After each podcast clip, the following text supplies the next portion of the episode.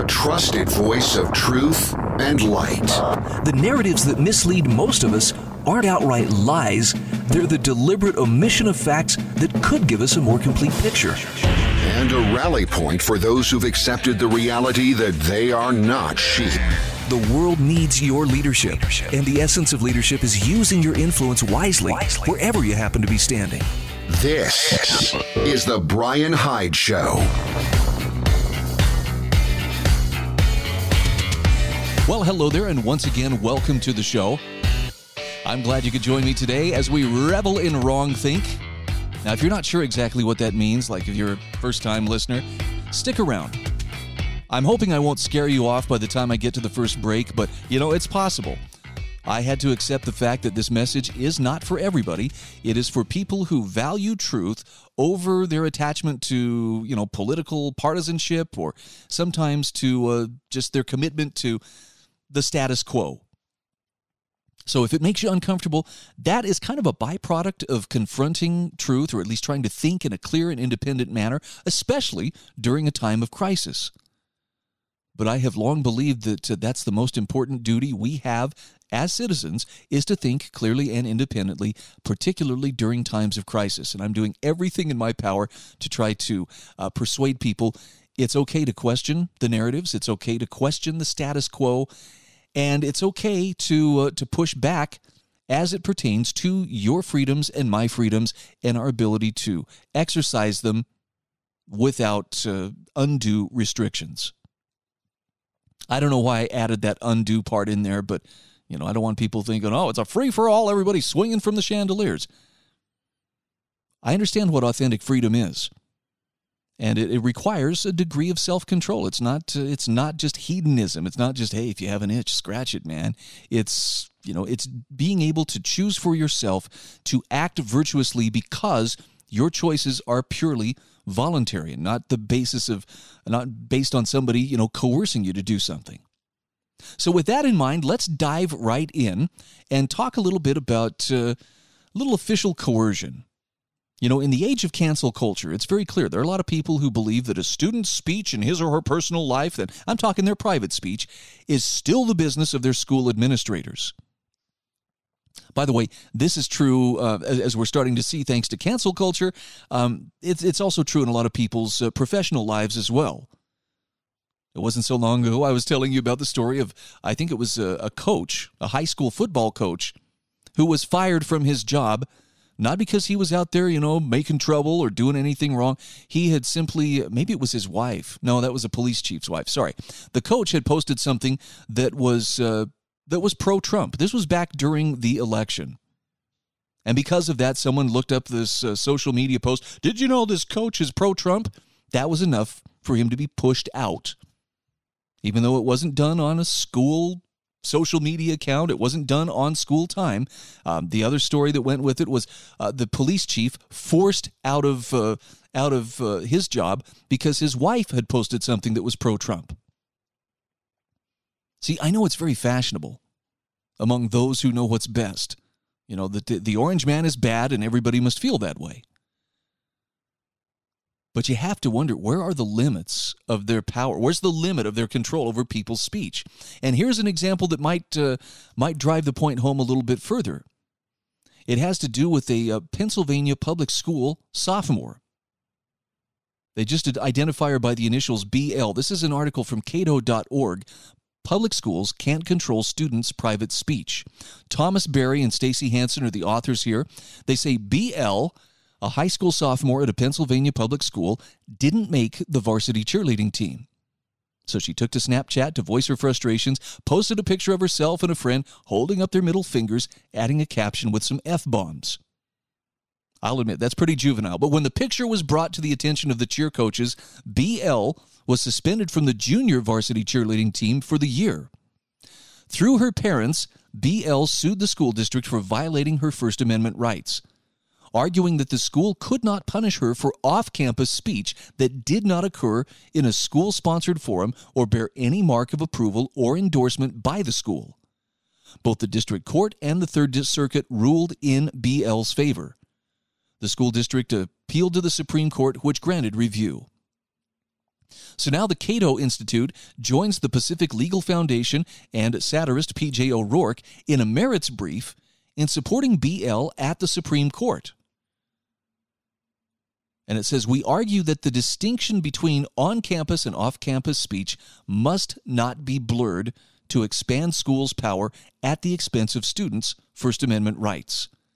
BL was punished for speech that was created off campus on the weekend from her personal phone and social media account.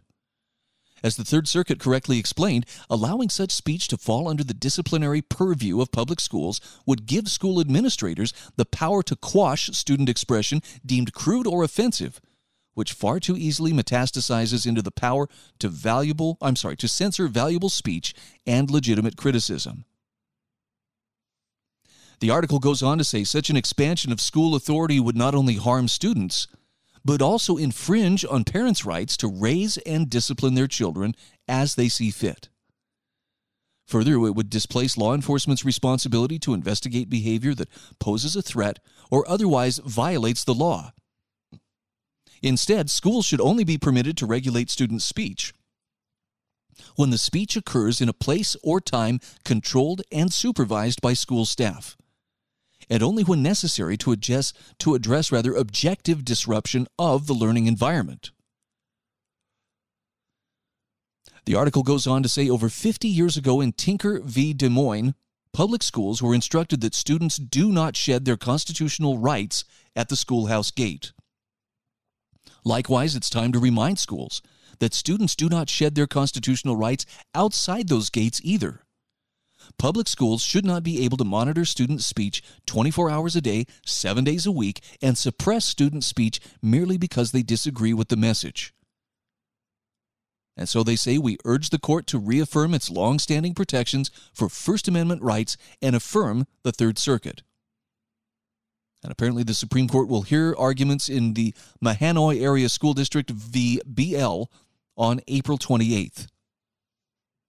I think I'll be keeping an eye on this one. I mean, look, I I'll admit it's bad behavior. It is bad behavior to sit there and flip off, you know, the camera and drop f bombs, and you know she's probably reacting because she's disappointed. This it's a juvenile thing to do, but you're dealing with juveniles. But I think there has to be a very clear distinction drawn between things that take place on school property, on school time, under school control or direction, versus a kid popping off on her own. Hopefully it doesn't i mean come on that makes sense doesn't it? That's that's not t- too difficult to understand. Because the question that follows you know is if that's not the case if well no no brian you know this is this is something that uh, is a very serious disruption why she's she's challenging their authority. Aha! That's i think that's probably that's probably the uh, the real reason for why you know she was being punished. Why? The, how dare you stand up to us? How dare you assert yourself. Can you see where that would creep into other areas of your life?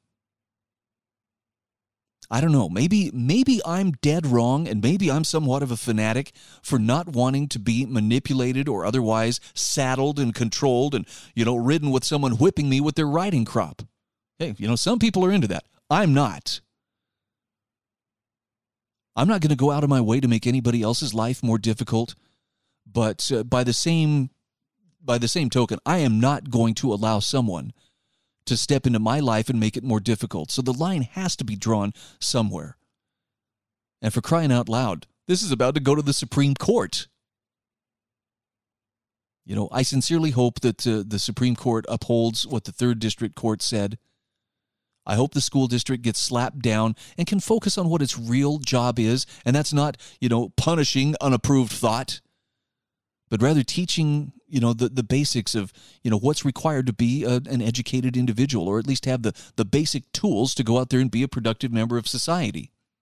I still for the record believe if you want to be a truly productive member of society as in a thinking reasoning capable person who can solve problems rather than just sit there swatting at the symptoms you need more than just a public school education. You can get some good stuff there don't get me wrong but what you need is a classical liberal arts education. that well rounded personal education that is a lifelong pursuit. And it's not something that requires you, you know, dropping everything and, you know, you got to find yourself back in a classroom. It means being willing to set aside a little bit of your leisure time each day or each week to read things that are above your head, to read things that help you to organize your thinking and that cause you to become a better person. Why? Because you've been exposed to what some of the greatest minds in recorded history have had to say. Well, what if they were wrong about something? Well, they were human beings, so the chances are very good they were wrong about things. Doesn't mean that they didn't have something of value to offer, even if they were wrong about some things. We'll be back in just a moment.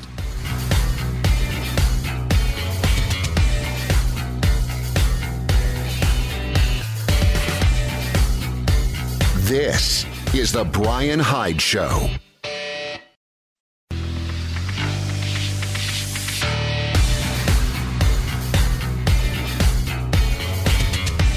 This is The Brian Hyde Show. Welcome back to the show. As we engage in wrong think, I hope you're finding yourself becoming more and more comfortable with the idea that you don't have to march in lockstep with the crowd. In fact, there's sometimes a, a, peculiar comfort that comes from being a little bit out of step with other people. It's not that you're better, it's just that you realize you're taking ownership for your worldview, you're taking ownership for your life, and really, that's a good thing. Any kind of personal freedom requires a corresponding degree of personal responsibility. And this is one of the things that I think a lot of us have overlooked for much of our lives. It's why people are easily swayed by things that generate fear or anger, you know, in, in the news cycle. I'm one who will actually recommend if you if you really want to get a sense of, you know, what the world is really like, sometimes the best thing you can do is unplug from the matrix, shut off the media, and yes, that would include shutting off people like me. And just live your life for a couple of days away from the screens away from the electronic devices, away from all the information being blasted at you 24 7. It doesn't take very long before the world starts to look a lot more normal. And the longer you're away from that uh, daily fear delivery system,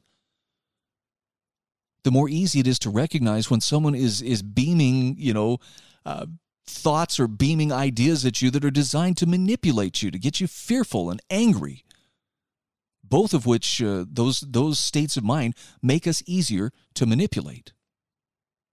This is one of the reasons I think identity politics and and you know critical race theory and intersectionality have become all the rage, you know, on various college campuses and actually even even throughout corporate America and it's starting to creep into our public schools too. I mean, why else would we see people wanting to tear down statues which represent actual history, which, yes, had flaws and people with flaws.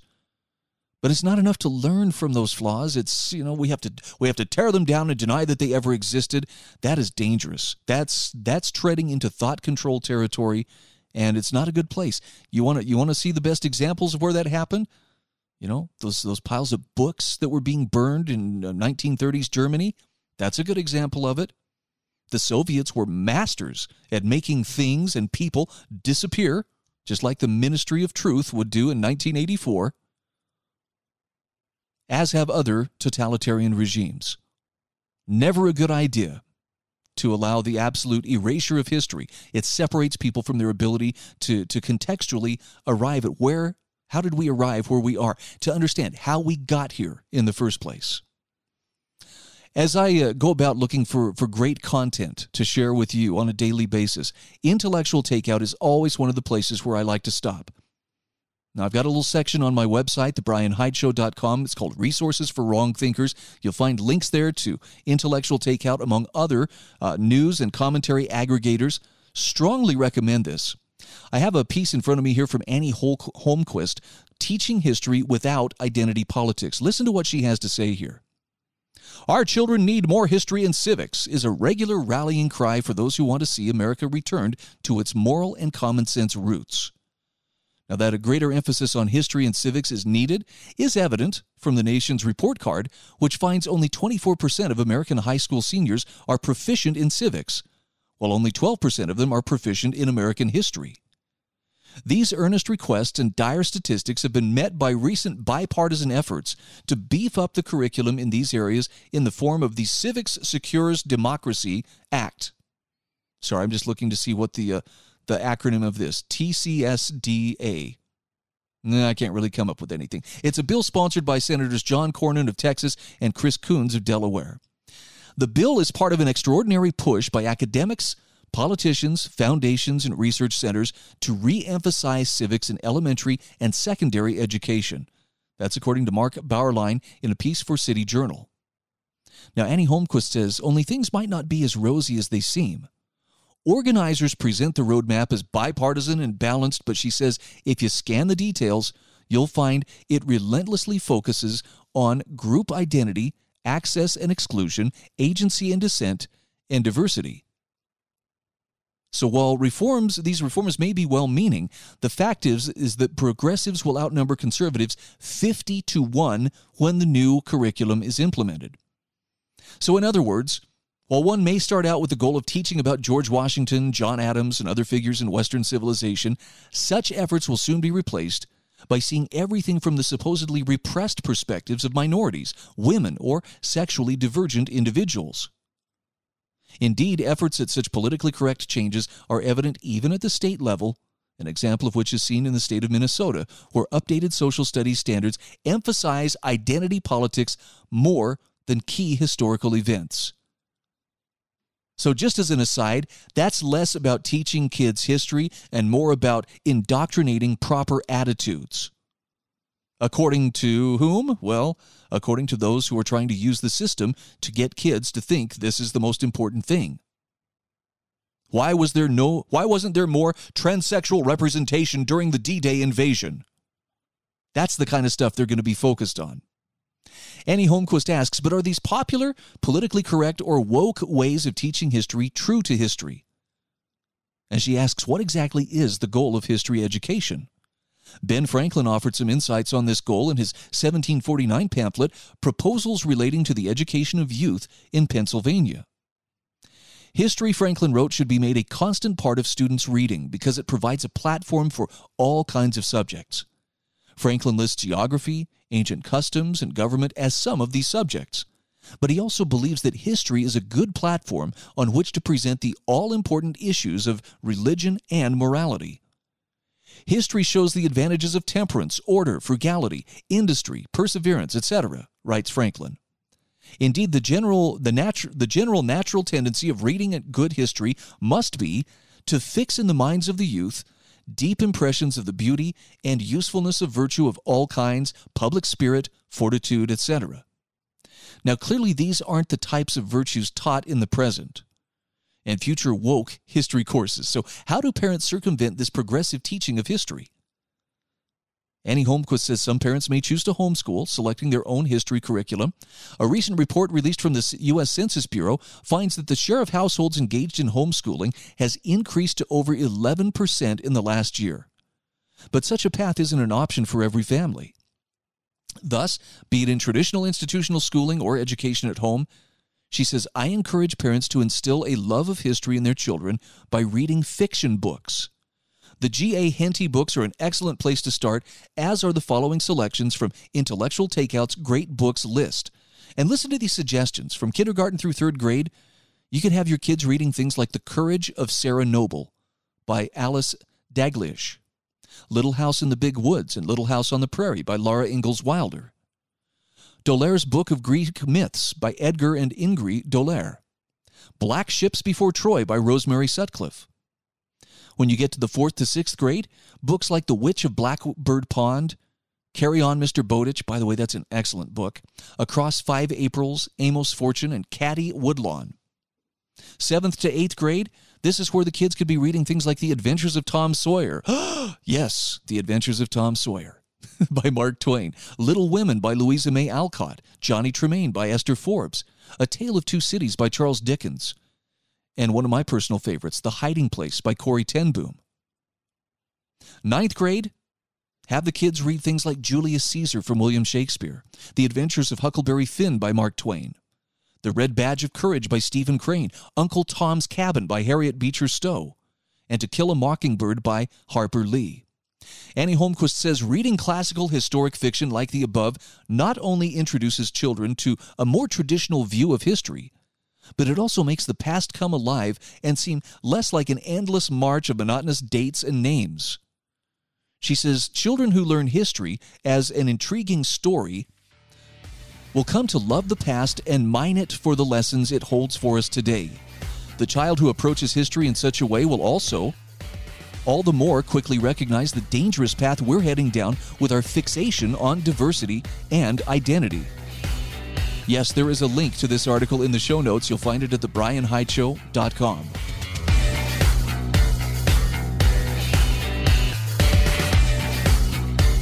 This is The Brian Hyde Show.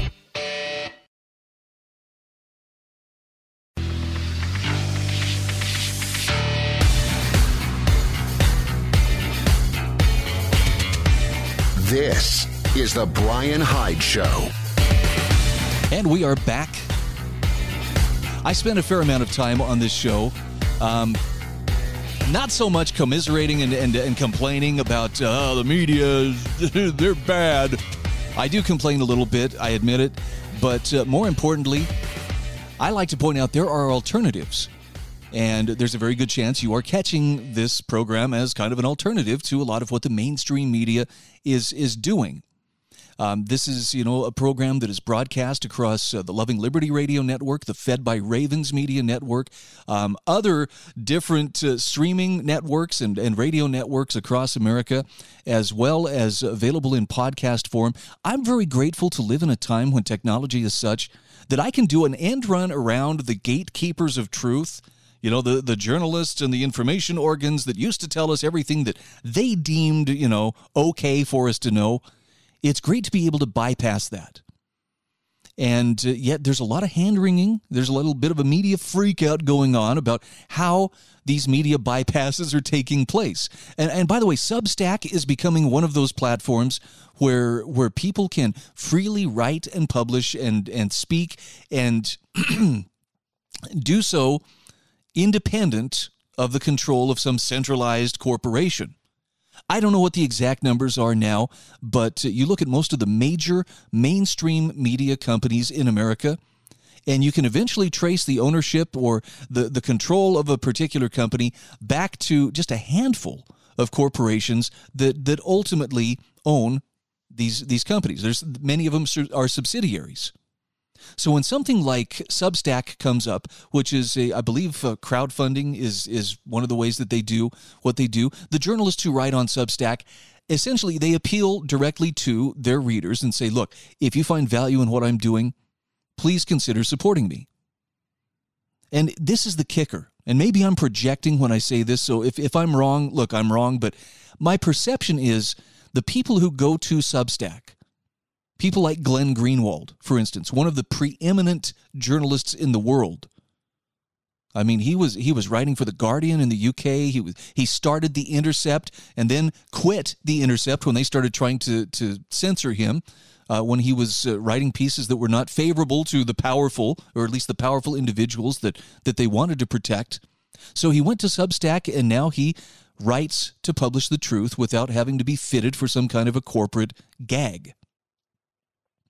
And I don't think it's about getting rich. I don't think it's, well, I went this way because I can make buku bucks by doing this. In fact, I would guess a lot of the people who go the Substack route probably are taking a significant cut in pay. I think of my friend Eric Peters, an extremely gifted commentator and writer who could be making big bucks if he were willing to sell his soul to one of the, you know, big media companies who would gladly put him to work.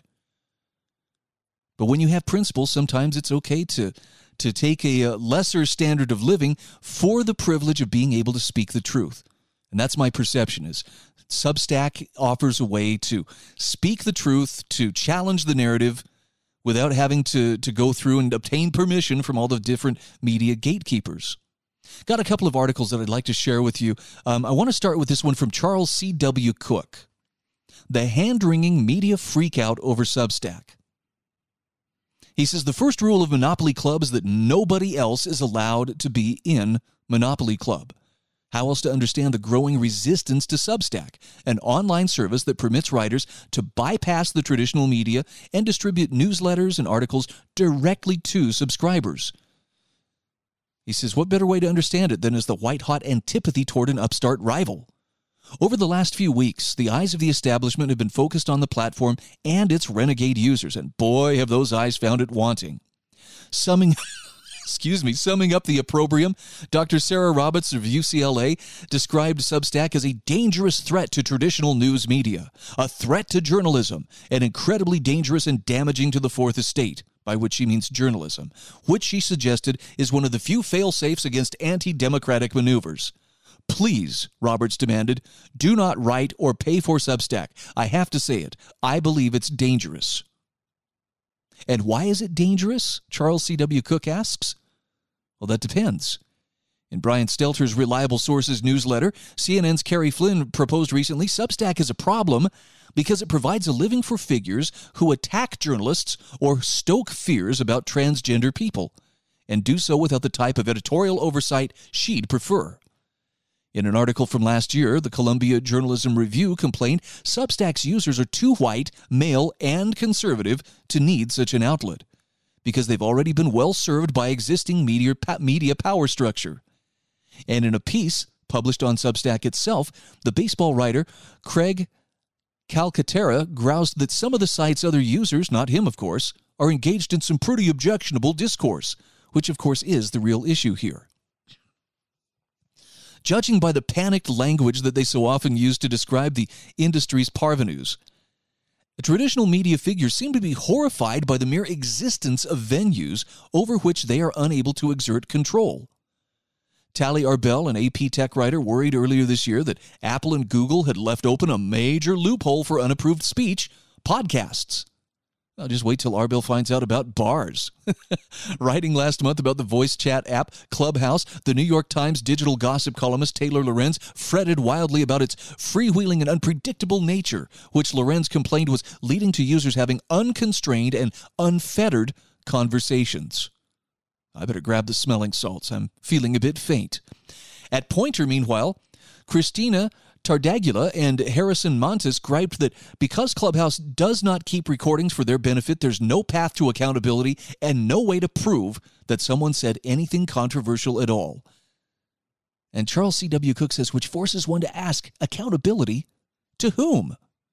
He says, I'm sure Cristina targeted Tardáguila and Harrison Mantas are nice enough people, but he says, as a private citizen who may or may not choose to use a given tech product, I owe them precisely nothing. At times, listening to our self appointed arbiters of acceptable speech agonize over the behavior of people with whom they have no meaningful connection can be a little bit like listening to old school Soviet commissars trying to work out how and where the peasants keep meeting in secret and what they're talking about when they do. There's a great deal to like about having a free press and there's a great deal to like about the constitutional guarantees that keep it in business. And yet, one cannot help but notice that many within its ranks see their institution less as one of the numerous protected by the First Amendment and more as an anointed caste in possession of a unique mandate. All hail the newspaperman's burden. Now, Charles C.W. Cooke says critics of the censorious manner in which America's large corporations have begun so habitually to behave are often told that if they wish to effect change, well, they should build their own outlets. And so they should. But he says one might be forgiven for suspecting that the purveyors of this advice are not entirely on the level, given that when such services do hit the market, the same people immediately rush to marginalize them.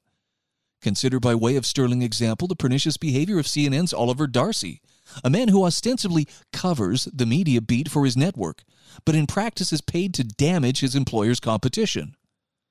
Like a turn of the century oil baron complaining mawkishly that his adversary's rigs are unsafe, Darcy spends his days engaging in, quote, analyses of CNN's rivals as a pretext for recommending they should be deplatformed.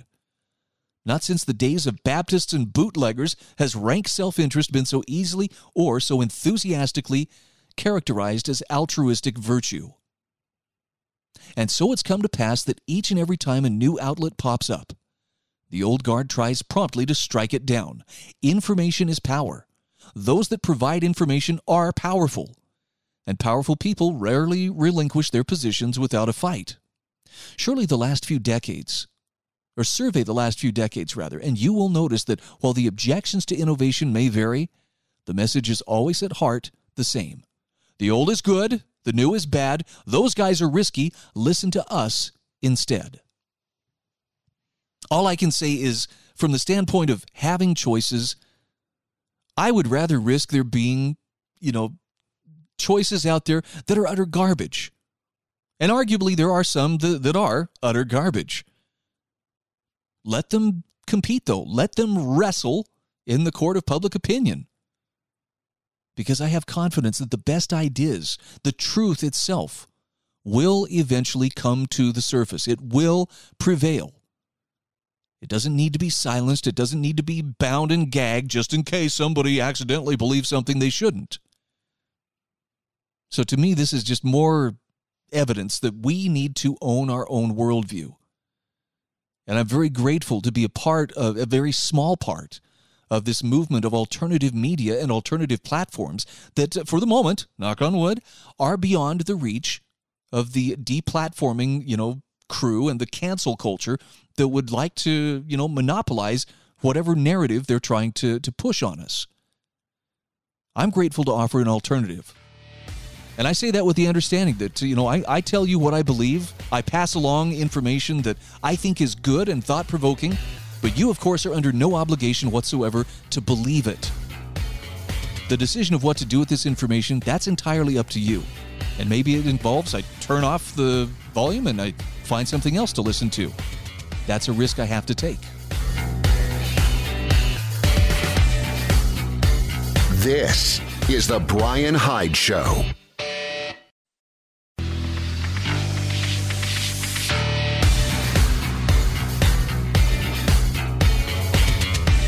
This is The Brian Hyde Show. All right, welcome back to the show. I'm going to be spending just a little more time talking about journalism and journalists. And I want to share with you some excerpts from a marvelous essay from Glenn Greenwald.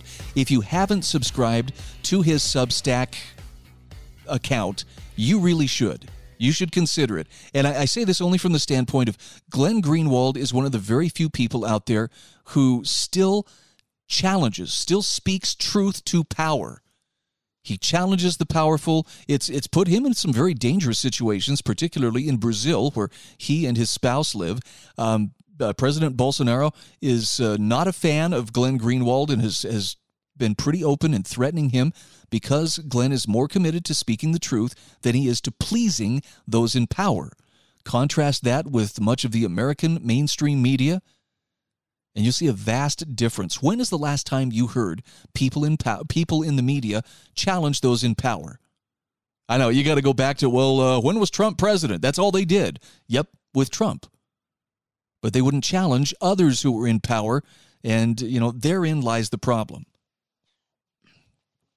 Glenn Greenwald has a great article here about how journalists attack the powerless and then self victimize in order to bar criticisms of themselves. Now, this may rub some people the wrong way because this is focusing in part on uh, USA Today and the New York Times and the Washington Post and Wall Street Journal. It, it's, it's focusing on how these major news organs are being weaponized to to attack people who were either participating in or just there in Washington D.C. on uh, the sixth when a few hundred people stormed the Capitol and forced their way inside. I know it's uh, the, the worst thing ever to happen in American history, except that narrative has fallen apart like a soup sandwich. It's it's just not holding up, and this is seen in the fact that prosecutors, when they're told, "Well, produce the evidence that this person is uh, is you know, the, where's the probable cause this person is likely engaged in the crime you're accusing them of," and prosecutors are quietly dropping charges and walking things back. They're using the law to punish people, even though they're pretty sure they couldn't get a conviction just having someone's name drugged through the mud, their picture in the paper of them being led away in handcuffs. I mean, that's enough to plant a pretty, uh, pretty poison seed in most people's minds. Greenwald says the daily, newspa- the daily newspaper USA Today is the second most circulated newspaper in the United States. Only the Wall Street Journal has higher circulation numbers.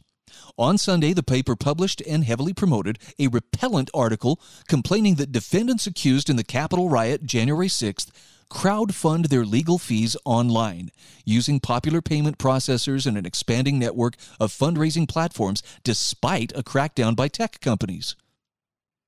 Now that's interesting news, okay? And that's in and of itself is not so bad, but he points out this story provided a roadmap for snitching on how these private citizens who were charged with serious felonies by the US Justice Department, but as yet convicted of nothing, are engaged in a game of cat and mouse, in the words of the article, as they spring from one fundraising tool to another in order to avoid bans on their ability to raise desperately needed funds to pay their criminal lawyers to mount a vigorous defense. In other words, the only purpose of the article, headlined Insurrection Fundraiser, Capitol Riot Extremists, Trump supporters raise money for lawyer bills online, was to pressure and shame tech companies to do more to block these criminal defendants from being able to raise funds for their legal fees, and to tattle to tech companies by showing them what techniques these indigent defendants are using to raise money online. Now, you don't have to agree with the people who were rioting at the Capitol. But that whole presumption of innocence, that whole presumption that they're going to be given due process, I think that that has to come into play at some point. Greenwald points out the USA Today reporters went far beyond merely reporting how this fundraising was being conducted. They went so far as to tattle to PayPal and other funding sites on two of those defendants, Joe Biggs and Dominic Pezzola and then boasted of their success in having their accounts terminated. This is what USA Today wrote. As of Wednesday afternoon, the Biggs fundraiser was listed as having received $52,201. Pezzola had received $730. Biggs' campaign disappeared from the site shortly after USA Today inquired about it. Friday, a USA Today reporter donated to Pezzola's fundraiser using Stripe. Stripe told USA Today it does not comment on individual users. A USA Today reporter was able to make a $1 donation to Pezzola's fundraiser using Venmo, a payment app owned by PayPal. After being alerted by USA Today, Venmo removed the account. Soon a PayPal account took its place. PayPal caught that and removed it too. Now, Glenn Greenwald says, Wow, what brave and intrepid journalistic work, speaking truth to power and standing up to major power centers by working as little police officers for tech giants to prevent private citizens from being able to afford criminal lawyers. Clear the shelves for the imminent Pul- Pulitzer, he says. Whatever you think about the Capitol riot, he reminds us everyone has a right to a legal defense and to do what they can to ensure they have the best legal defense possible especially when the full weight of the Justice Department is crashing down on your head, even for nonviolent offenses, which is what many of these defendants are charged with, due to the politically charged nature of the investigation. He says the right to a vigorous defense has always been a central cause of his as a lawyer and a journalist, and it used to be a central cause of legal or of left wing groups like the ACLU years ago. That was the same principle that caused then candidate Kamala Harris to solicit donations last summer that went to protesters charged with violent rioting. A federal prosecutor was recently referred for disciplinary procedures for publicly threatening to charge some of these Capitol protesters with sedition, one of the gravest crimes in the U.S. Code. That is how grave the legal jeopardy is faced by these people trying to raise money for lawyers.